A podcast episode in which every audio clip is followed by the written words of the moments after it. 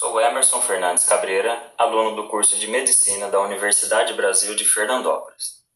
Faço este podcast sob a supervisão da professora Marli Moretti, do módulo de saúde coletiva.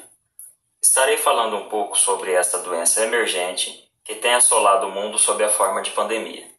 Covid-19 é uma sigla em inglês que, traduzida para o português, significa doença coronavírus 19 por ter sido iniciada esta cepa no final do ano de 2019. Covid-19 é uma doença causada pelo vírus SARS-CoV-2, que também é uma sigla em inglês, que traduzida para o português teremos Síndrome da Angústia Respiratória Severa por Coronavírus 2, pois já houveram cepas antigas, inclusive na China, em 2002, que ficou nomeada de SARS-CoV que adoeceu aproximadamente 8 mil pessoas e levou a óbito aproximadamente 800 pessoas. A doença Covid-19 tem se propagado e permanecido na humanidade, assim tem sofrido mutações, onde observamos mudança no perfil epidemiológico desta doença.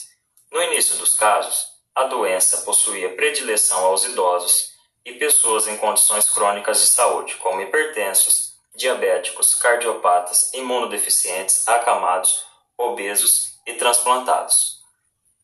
Como este vírus continua presente na comunidade, ele passou a sofrer mutações e hoje vemos crianças, adolescentes e jovens, pessoas rígidas e sem patologias sendo acometidas pela forma grave da doença e alguns tendo até o desfecho de óbito, justamente pela presença atuante deste vírus, onde este tempo na comunidade fez com que ele selecionasse os suscetíveis e, sofrendo mutações, assim fica de difícil controle.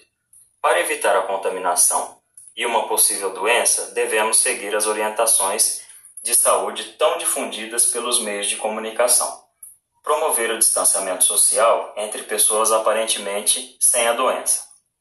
Isolamento social quando a pessoa apresenta sinais gripais e seus comunicantes devem ser observados e, de repente, também isolados. Procurar ajuda médica ao ter sintomas gripais e aderir ao tratamento proposto. Não promover ou participar de aglomerações. Se precisar sair de casa, que seja breve. Evitar que vários membros da mesma família saiam de casa juntos. Sempre que possível, lavar as mãos em água corrente e sabão.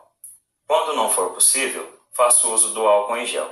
Evite tocar o rosto, boca, nariz e olhos.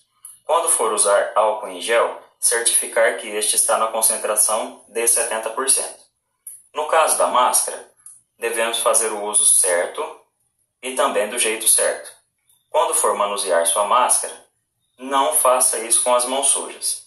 Tente ao máximo não tocar a face interna da máscara a máscara deve cobrir todo o nariz e boca, não deixar a máscara no queixo. Sempre que ela umedecer ou com aproximadamente duas horas de uso, trocar por outra máscara limpa.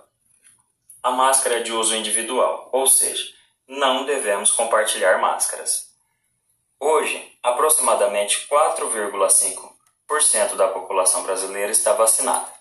Porém, mesmo após receber a vacina, devemos continuar com as medidas de cuidados gerais e higiene. Após receber a vacina, nas doses preconizadas, deve-se aguardar o período de ação onde o sistema imunológico produzirá, como resposta, títulos de anticorpos suficientes para a proteção ao vírus. As orientações gerais, como sempre que possível, lavar as mãos com água corrente e sabão, uso do álcool em gel, evitar tocar os olhos, nariz e boca, evitar aglomerações e usar máscara servem para evitar muitas outras doenças. Estas orientações são do Ministério da Saúde e da Fundação Oswaldo Cruz, Fiocruz.